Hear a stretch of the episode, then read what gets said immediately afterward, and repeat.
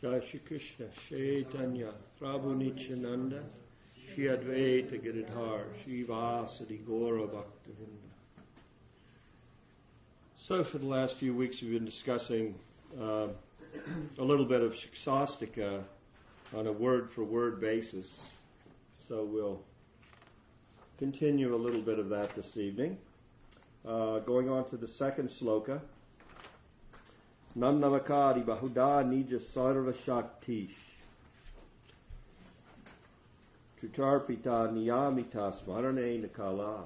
Itadrisi Tavakripa Bhagavan Mamapi. Rudaiva Nidrisami Hajani Nanuraga. Nam Nam Akari Bahuda Nija Sarva Shakti. So Nam Nam of the holy names of the Lord. Akari manifested Bahuda, various kinds, Nija Sarva Shakti, all kinds of personal potencies. Nam Nam, of the holy name of the Lord. The Lord's unlimited, and just as He's unlimited, He has unlimited names. And according to the way the living entity approaches the Supreme Lord, according his, to his conception of the Supreme Lord, he generally addresses the Lord in one of a myriad of different names. And there's actually religious practices that won't even, they think it's, it's uh, unorthodox to even say the name of God. It's so sacred. It's, it's so sacred, so holy, so pure. Who are we with our, in our condition to cry out the Lord's name. It's beyond our ability. We don't subscribe to that belief. We do understand the Lord has hundreds and millions of names, just as He has hundreds and millions of, of spiritual attributes. So this, this line of the second shloka begins, Nam Namakari Bahuda Nijasarva Shaktish. Nam Nam of the holy names of the Lord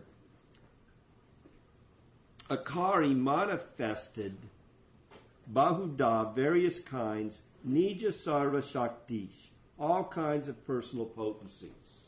So we're, we understand that the Supreme Lord is above this plane of existence. He's ter- certainly transcendental to our, to what we can perceive here with our limited mind and senses the spiritual realm of existence, which is his transcendental playground, is, is far different from our playground here, if you want to call it a playground. And in his transcendental realm, things are of a different nature. And one of the natures of that transcendental realm is in that realm, everything is spiritual. There's no tinge of matter in that transcendental realm. There's no ignorance. It's all pure. And there's a common terminology, isn't there, that the yoga community uses for that realm. Satchitananda.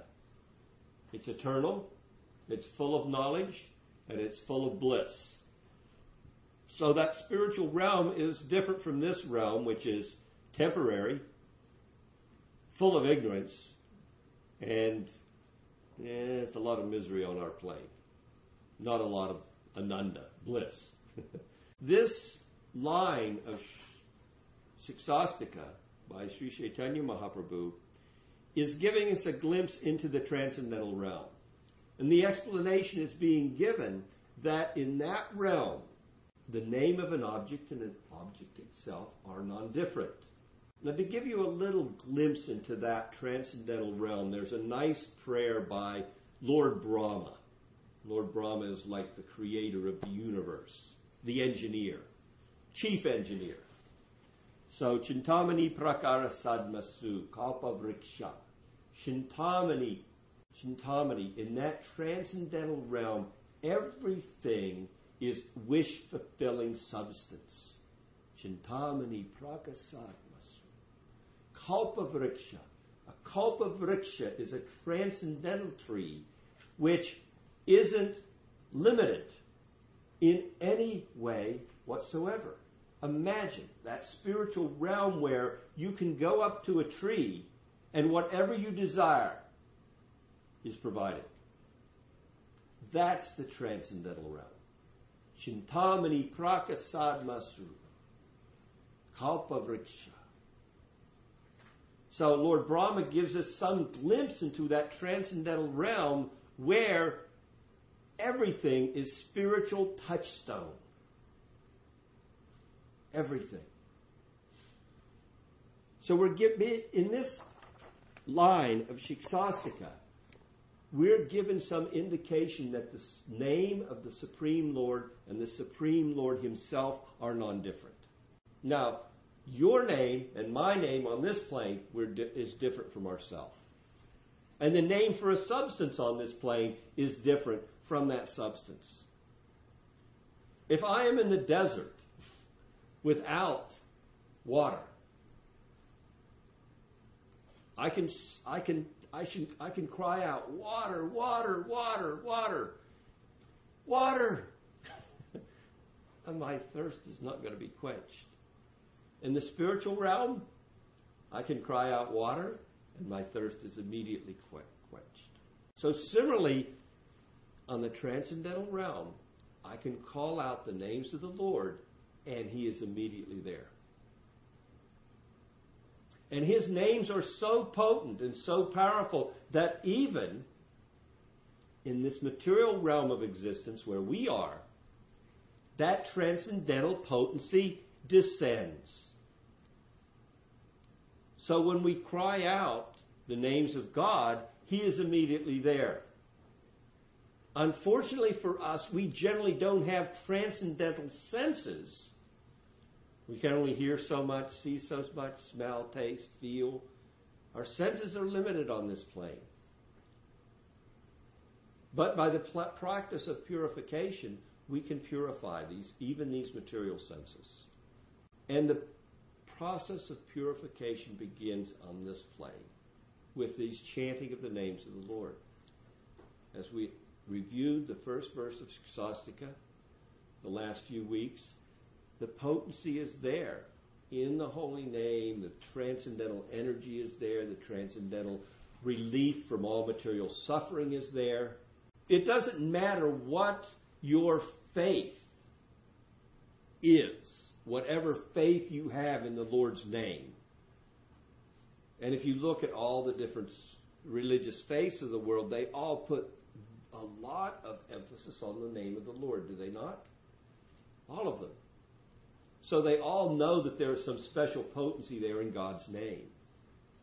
So here we get a little bit more scientific. Nam namakari bahudani disarva shaktish. Nam namakari.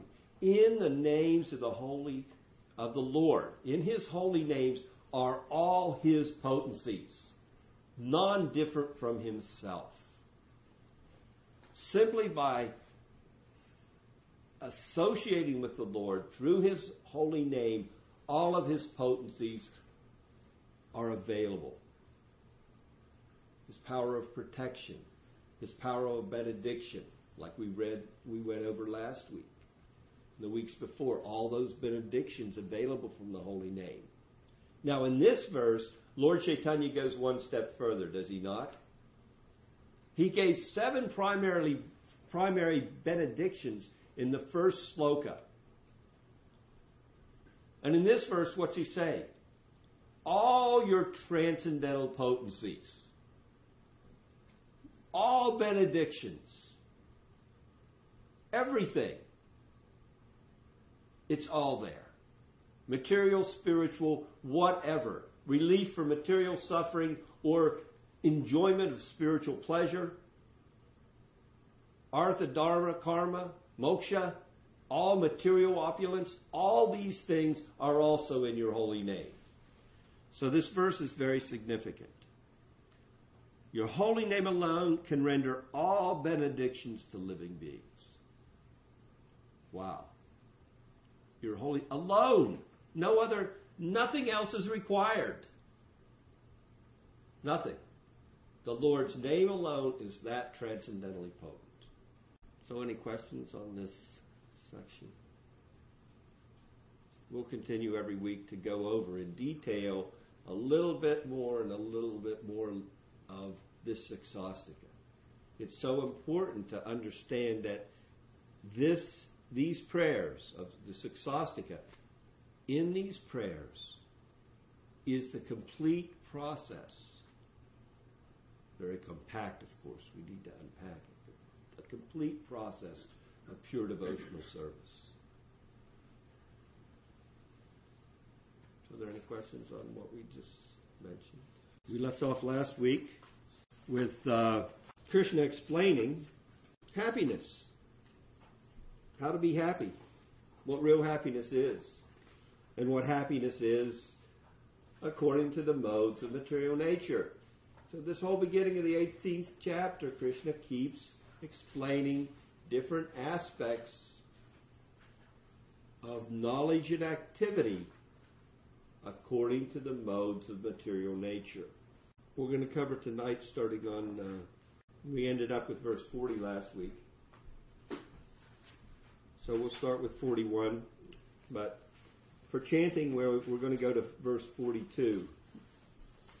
Peacefulness, self-control, austerity, purity, tolerance, honesty, knowledge, wisdom, and religiousness. These are the natural qualities by which the brahmanas work. Umajana Trimanandasya Janajana Salakaya Chakshurun Militanyena Tasmai Sri Gurave Namaha. I was born in the darkness of ignorance, but my spiritual master has opened my eyes with the torchlight of knowledge. I offer my most respectful obeisances unto him. So if you remember in the beginning of this chapter, Krishna made the point that if there was to be a choice between not doing anything and working according to your nature. And when we talk about not doing anything, we talk about sannyas, complete renunciation. And if you remember, we discussed pretty, pretty extensively the fact that most, mostly in human society at this point in time, when you think of religious life, you think of pulling yourself back from the world, divorcing yourself from the hustle and bustle of day to day activity and the involvement in, in, worldly affairs. We see most, uh, most of who we would consider to be uh, highly spiritual individual, individuals take, take to that course of activity, do they not? Whether they be monks or priests or it doesn't matter what the tradition is, generally there's some divorcing from material activity. So Arjuna posed the question to Lord Krishna. He said, So, could you explain what is renunciation and what is the renounced order of life? And, and tell me which is better to lock yourself away from worldly activity or to engage in worldly activity. And Krishna made it very clear at the beginning of the chapter that of those two choices, better that you engage in activities according to your natural propensity, but without attachment to the fruits. Because that attachment to the fruits gets us entangled. So if we can work in the world without attachments to the fruits, then that's the best course of activities. False renunciation, generally speaking, doesn't work. Might work for a few. Generally speaking, very difficult. False renunciation never works because it's false. But renunciation generally is a very difficult course of activity for the embodied living entity. So tonight, Krishna is going to explain the, na- the different natures of men that are within this world and how the modes of material nature goodness, passion, and ignorance. How the modes of material nature affects the kinds of activities that those that we engage in. We'll begin on text 41. Brahmanas, Kshatriyas, Vaishyas, and Sudras are distinguished by the qualities born of their own natures in accordance with the material modes, O chastiser of the enemy. So uh, some explanation is necessary. So Krishna is going to go on and he's going to explain what's the nature of these classes of men. In other words, what is how, how do they conduct themselves in the world? What are the influences that that have a, a bearing on their conduct? He begins with the Brahmanas. Brahmanas means the saintly people, the intellectuals, the high grade people. And he begins with the verse we chanted tonight. Sama Damas Tapasucha. These are their qualities. They're peaceful. They're self controlled. They're austere. They have purity, tolerance, honesty, knowledge, wisdom, and religiousness. They're, these are the natural qualities by which the Brahmanas work. So these are the intellectuals, the spiritual leaders, the teachers, the education.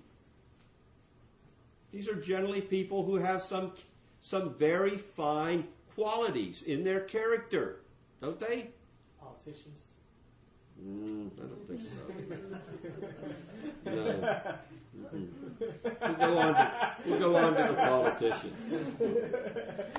So, peacefulness, self-control, austerity, purity.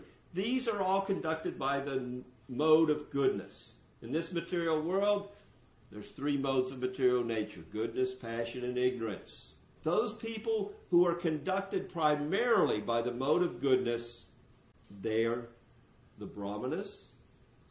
They're the people that lead society intellectually and spiritually.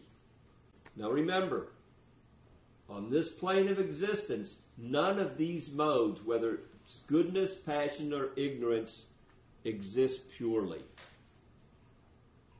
So the Brahmanas, the highest class of men, as far as qualities go. That's an important point. The highest class of men as far as their qualities of goodness. That does not necessarily mean they are the highest spiritual class of men, although generally that is the case. Remember, the mode of goodness is a great stepping off point for spiritual activity.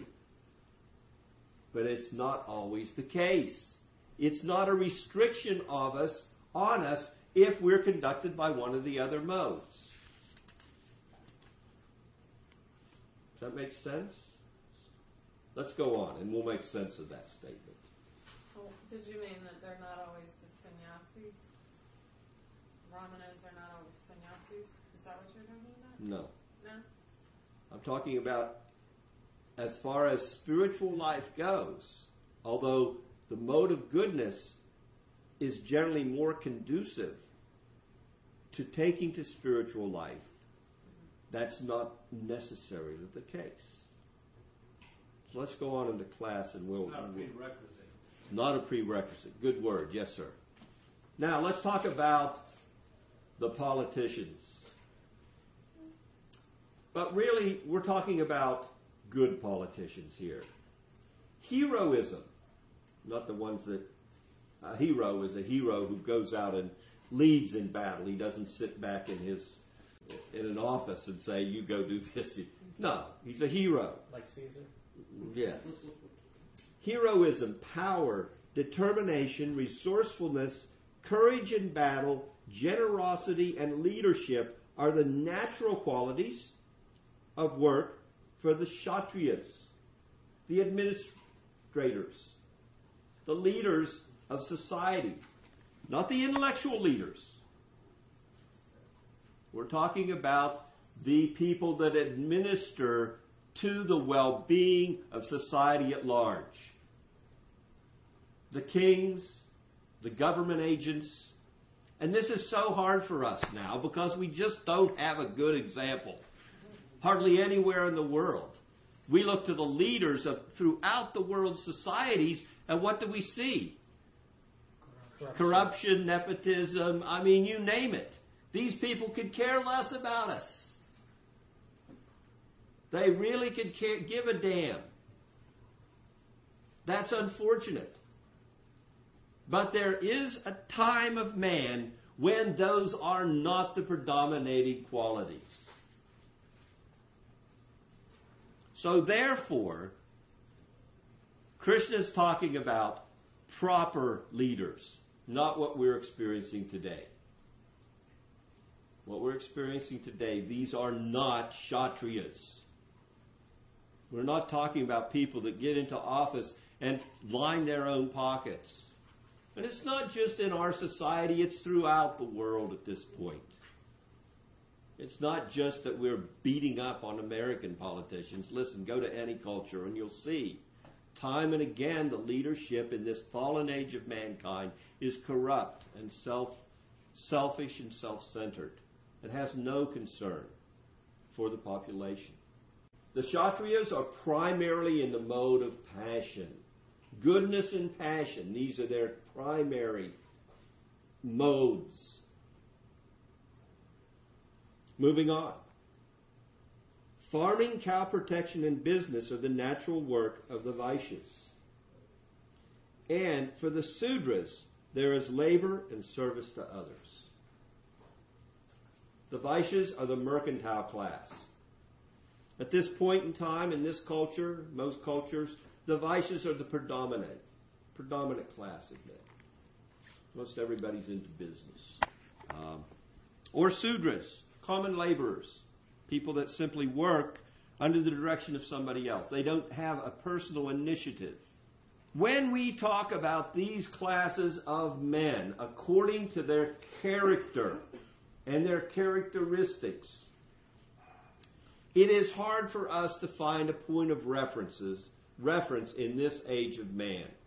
The characteristic of this age, Kali Yuga, when men are short lived and full of quarrel and hypocrisy. That's the characteristic of men today. That's their character. So the statement is made in relationship to this age of men. Kalod Sudra Sambhava.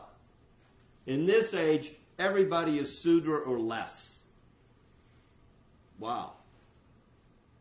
That's a pretty heavy statement.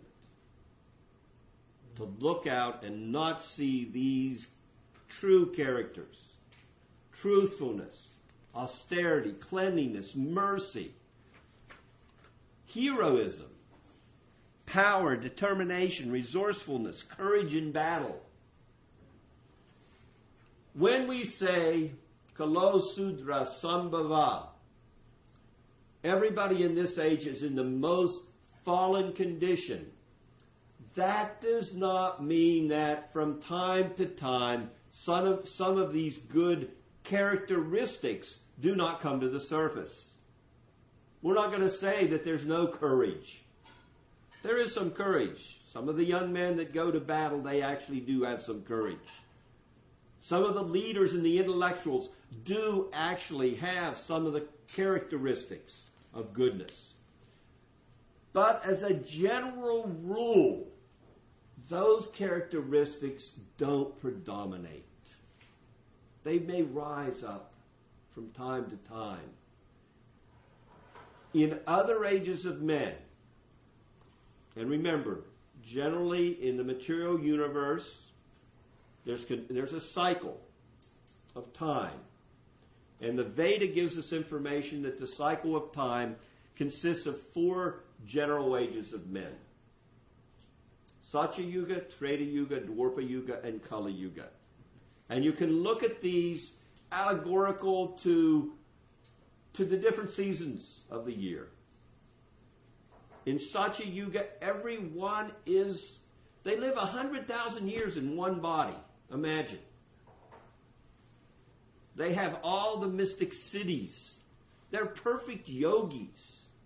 They have perfect control of their mind and senses. So much so that they can do things that we would consider magical. We would consider impossible. We won't go there because it's difficult for us to even comprehend. But that's available in Satya Yuga. That's the, that's the golden age of mankind. Treta Yuga, lifespan, lifespan decreases generally to 10,000 years. Still a long time in one body. Still a lot of perfection. Some of the characteristics of purity have fallen off at that time.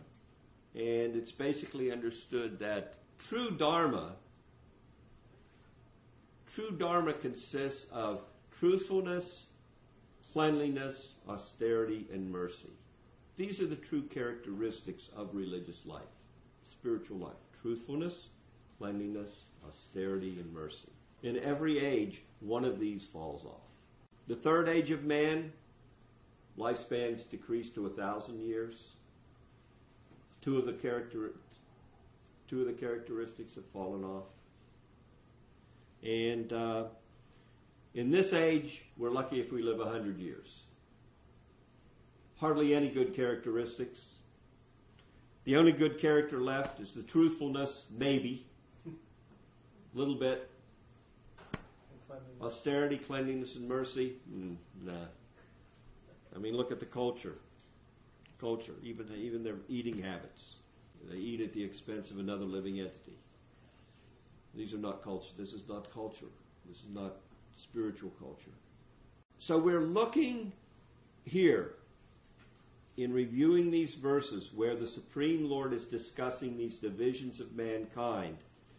It's somewhat difficult for us to get a frame of reference as to this. Remember, Krishna delivered this message to Arjuna 5,000 years ago at the end of Dwapara Yuga. In 5,000 years, the degradation that we've already come to in Kali Yuga. Kali Yuga lasts for 432,000 years. We're only 5,000 years into it. So there's a lot to go. By the end of this age, mankind has degraded to such a point, it's, it's difficult to even speak of, of, of what mankind de- degrades to. Let's just say that we, we, in every way, our stature is diminished, both physically and spiritually and religiously. So much so that to the end of this age, there's practically no, no good qualities left. I mean, mankind gets so low. We've heard of cannibalism in certain cultures. At the end of this age, you will bear, you will, you will impregnate a woman simply to have a meal. That's given. The Bhagavat discusses that. So it's very, very, very uh, hard for us to imagine. And it's also hard for us to imagine these good qualities of Brahmins, Kshatriyas, Vaishyas, and Sudras. So let's go on and let's put this in perspective. Krishna has a point he's trying to make here. By following his qualities of work, every man can become perfect. Now please hear from me how this can be done. Well, that's a pretty heavy statement. Just think about it. Every man can become perfect just by doing what comes naturally to him according to the birth that he has taken. Now, it's explained by the Acharyas in, in giving us some commentary on these verses that when we take birth, there is that birth is the consequence of our prior activities in the material world. And when we take birth, there are some scars, there are impressions that we bring from one gross material body to the next gross material body. The gross body, earth, water, fire, air, mind, intelligence, false ego. Ether is also gross, yes. Mind, intelligence, false ego. Mind, intelligence, and false ego carry us from one gross body to the next.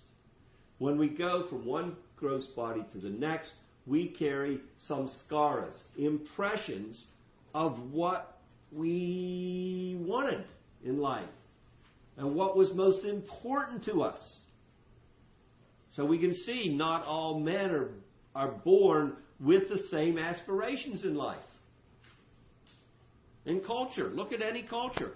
Everybody has a, has different, aspirations. Some people want to be rich. Some people want to be famous. Some people want to be beautiful. I mean, there's so many different desires. Some people want to sing. Some people want to dance. Some people want to perform heart surgery.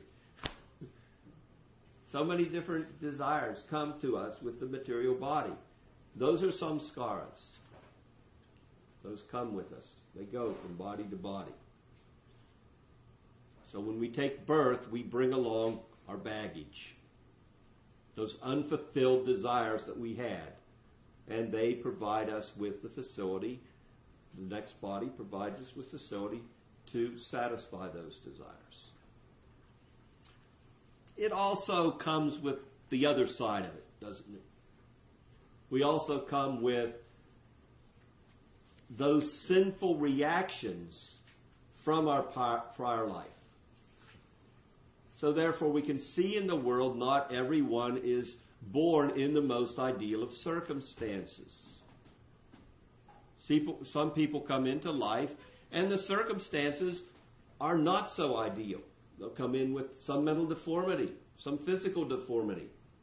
They'll be born into a bad culture, into a bad environment where they're suffering from the beginning of life. Be born into a neglectful family, an abusive family. All these things are also coming. So we bring not only the mental impressions of what we wanted to accomplish, we saw also bring in the reactions from our prior sinful activities, commonly known as karma. Karma, karma is just the laws of action and reaction on the level of our existence. Now we can easily accept the laws of action and reaction on the physical plane. We have many schools and universities and classes which go into the details of all the laws of action and reaction when we look at the material elements, don't we? We have our physics and our chemistry, all the great scientists, sciences of, of, of education. We have a harder time when it comes to applying those laws of action and reaction to our activities. That's because we, we, we have a difficult time stepping back and looking what are these differences? Instead, we get into some convoluted consciousness which simply is immersed in the plane of ignorance. Let me give you an example. Maybe you've heard this before. I cannot believe there's God because I cannot believe God would do that to somebody. You ever heard that? What God would allow children to die in a third world country? I can't believe in a God that would do that. What would God would allow my child to be born deformed? What God this? What God that? I can't. And, and these people they actually are so unfortunate. What, what do they have? What do they resort to with that kind of a mentality? Atheism. Instead of seeing that the consequence, the, the, the, the current life experiences that someone is subjected to are a consequence of their own prior activity. God has nothing to do with it. He's given us the facility. He's given us the rope. Now, how are you going to use the rope? Are you going to use the rope to climb a mountain? Or are you going to use the rope to hang yourself? He's given you facility. Now, can you blame him when you misuse the facility? When instead of being an honest straightforward person in the world, you become a thief. When instead of taking and being religiously married, you become a rapist. And on and on. Where would it end? We could go on and on. When we misuse our independence and we have to suffer the consequences of our own activities, is that God's fault? Oh, but it's just a little baby. Oh, well, if we don't have enough knowledge to see that one life leads to the next life, and the law of samsara, of repeated birth and death, will continue to sub- subject us to the pains and sufferings of material existence until we desire to end this kind of an existence and fully spiritualize ourselves and not take birth on this plane again until we arrive at that level of consciousness, then again, that ignorance does not protect us from the miseries of material existence. So, on to the point that Krishna is making. I won't get sidetracked. We're near the end. Maybe I will. You know my nature. Uh, by following. By following his qualities of work, every man can become perfect. That's a powerful statement. By following his qualities, whether he be a Brahmin, intellectual, a Kshatriya, administrator, a fighter, a warrior, a laborer, or he be a business person or an agriculturalist who provides commodities and business services, banking services. No matter what his nature is, no matter what his activities in life are, he can still attain perfection. Krishna is reinforcing the point that he made at the beginning of the chapter. You don't have to be a sannyasi. You don't have to renounce everything to be a spiritualist. You can be perfect. How? What's he say? Now hear how it can be done. Well, let's hear. By worship of the Lord, who is the source of all beings and who is all pervading, a man can attain perfection through performing his own work. It is better to engage in one's own occupation, even though one may perform it imperfectly, than to accept another's occupation and perform it perfectly. Duties prescribed according to one's nature are never affected by sinful reactions. Wow. Wow. Duties performed according to our own propensity, our own nature, do not lead to sinful reactions. Now, this is the Supreme Lord Himself giving this direction. There's a peanut gallery comment. I can see it coming now. Go ahead. What if the person's propensity is to be a butcher? I think I prefaced all this with the statement that these classes of men are administrated perfectly in a perfect age of mankind. Okay? Missed that. Thank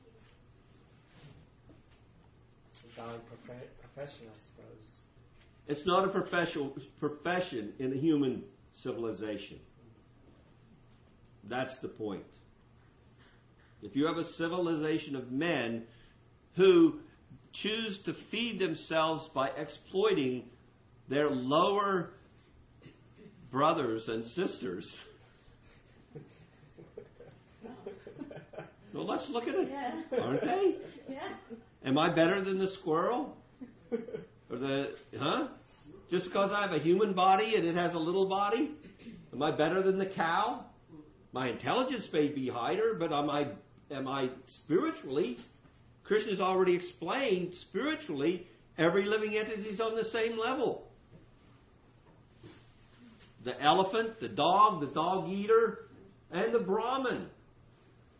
The spiritual, the intellectual. They're all living entities.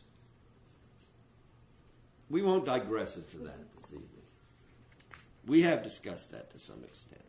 This, this is talking about the Varnashram system. Yes, we're talking about ideal society conducted under the supervision of Varnashram, which entails proper administration by true brahmanas, spiritualists, transcendentalists, and true government and administrative uh, officials working under their direction for the upliftment of all sections of mankind. Maybe, you should explain what is a little different.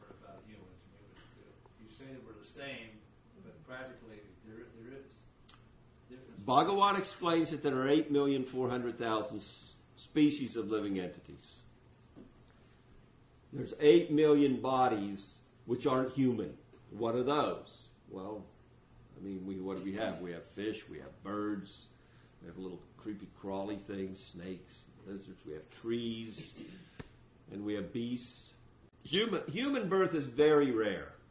When you look out at the whole spectrum of bodies that we can be placed into according to our desires and what?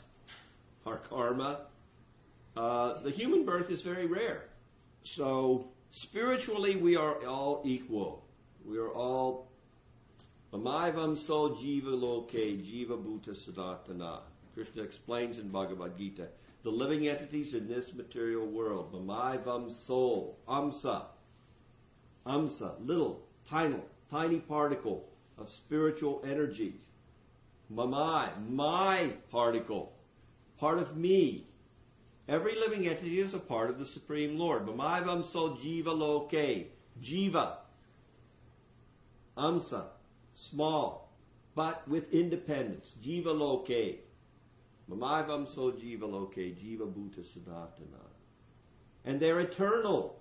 I'm eternal. Those living entities are also eternal. The circumstances of birth in the material world, that's not eternal. So all living entities are equal on the spiritual level. So this point that Krishna is making here is so very important for us. Krishna is explaining that if we perform activities with consciousness of the Supreme Lord at every step, even if those activities are not perfect, even if because of our nature, because of the way we work, now let's talk about what would what what does that mean? Now let's say you're a kshatriya and you have to go to war to protect the citizens of your land. And in war, what are you going to do? Well, there's going to be a victorious party and there's going to be those that are defeated. Those that are defeated are generally defeated how? They're murdered on the battlefield. They're killed. So the Kshatriya has no choice in doing his duty. He has to engage in killing. Krishna is saying here, there's no sinful reaction in that. Or let's say you're a businessman. Now let me tell you, in business, you got to do something to make it work sometime. And sometimes, as Bhaktivedanta Swami points out in the purports, a businessman has to engage in the black market. And a businessman, generally, in order to make a profit, he has to tell a lie. For you, my friend, I'm making no profit. What the hell you doing here? Every businessman will say, I'm not making any profit. But the fact of the matter is, you have to make some profit, or why would you be in business? Black marketeering, a little bit of, of uh, white lying are there. You'd consider that a sinful activity, wouldn't you? So it's natural for the businessman. The Sudra, the lowest class, they don't have very many good qualities. They're conducted by the mode of ignorance. So Krishna is making the point that if you work according to your nature and what? Yes. Text 46. By worship of the Lord, who is the source of all beings and who is all pervading, a man can attain perfection through performing his own work. It is better to engage in one's own occupation, even though one may perform it imperfectly, than to accept another's occupation and perform it perfectly. Duties prescribed according to one's nature are never affected by sinful reactions. And when tonight on text 48, Every endeavor is covered by some fault, just as fire is covered by smoke. Therefore, one should not give up the work born of his nature, O son of Kunti, even if such work is full of fault. Now, the great acharyas and the commentators give us a little insight into this. In the material world, the example was given, just as a fire is covered by smoke. So when there is a fire, there is some smoke. Similarly, in our material activities, because we're on this plane of existence, because we're conducted by one of the three modes of material nature predominantly, be it goodness, passion, or ignorance, that's our nature. We're an intellectual, we're a leader and a protector of people in society, we're a worker, we're an agriculturist, or we're simply a worker who, who serves those other classes. Brahmanas, Kshatriyas, Vaishyas, and Sudras. Four classes. All their endeavors, even the Brahmanas, they don't get away scot free. Even though we chanted the verse, they're truthful, they're clean, they're, you know, they have really good qualities. Still, even in their activities, sometimes there's a sacrifice, sometimes an animal is sacrificed.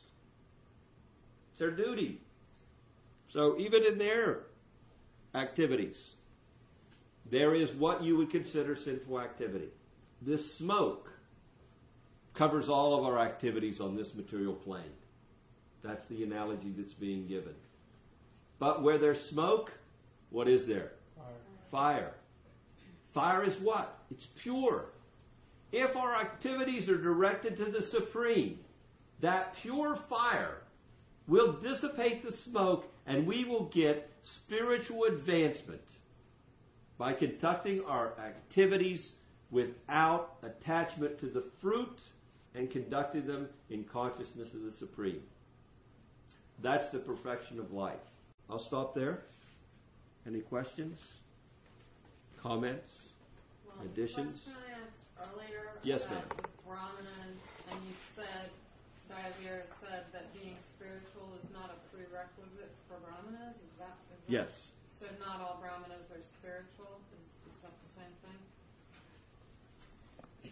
Yes, there is a class of brahmanas who who simply want elevation, not that they have the depth of spiritual knowledge. Is this going to be along the lines of bhaktas, jnanis, and karmis? Mm-hmm. so, so all three of those can be Brahmanas. Yeah. Oh yeah. Okay. Yes, ma'am. So the brahmanas may still be tinged with some material desire. They may not be to the platform of pure spirituality as defined by the great sages. Specifically, uh, let's look to Rupa Goswami's definition. What is his definition? Anya bilasita sunyam janakarma janavritam. Pure devotional service. It's free of all karma and gyan. No desire other than to serve the Lord purely. No desire for personal, for personal anything. So, complete selflessness. We can come to that platform of complete spiritual selflessness, whether we be a Brahmana, a Kshatriya, a Vaishya, a Sudra. That's what Krishna is pointing to. If you conduct your activities in consciousness of Him, for His satisfaction, earlier in Bhagavad Gita, Krishna explained, Yat karoshi yat ashnosi yash jahosi dadasi yat. All that you do, all that you worship, all that you give away, if you do that as an offering to me, that's perfection. Does that answer your question? Yes. Anyone else? Yes, sir. Um, oh, you had a point earlier. I think I got Okay. We're good? This is some thick stuff here. I mean, this is this is true spirituality here. This is Krishna himself, the supreme Lord, talking about the highest level of spiritual knowledge. And that everyone everyone in all stations of life, life can attain that highest level of spirituality irrespective of the circumstances of their birth, whether it be good or bad, doesn't matter. You can perfect your life if you simply take to this simple program. In this age, Harinama Sankirtan. I'll stop there. Thank you very much. Hare Krishna.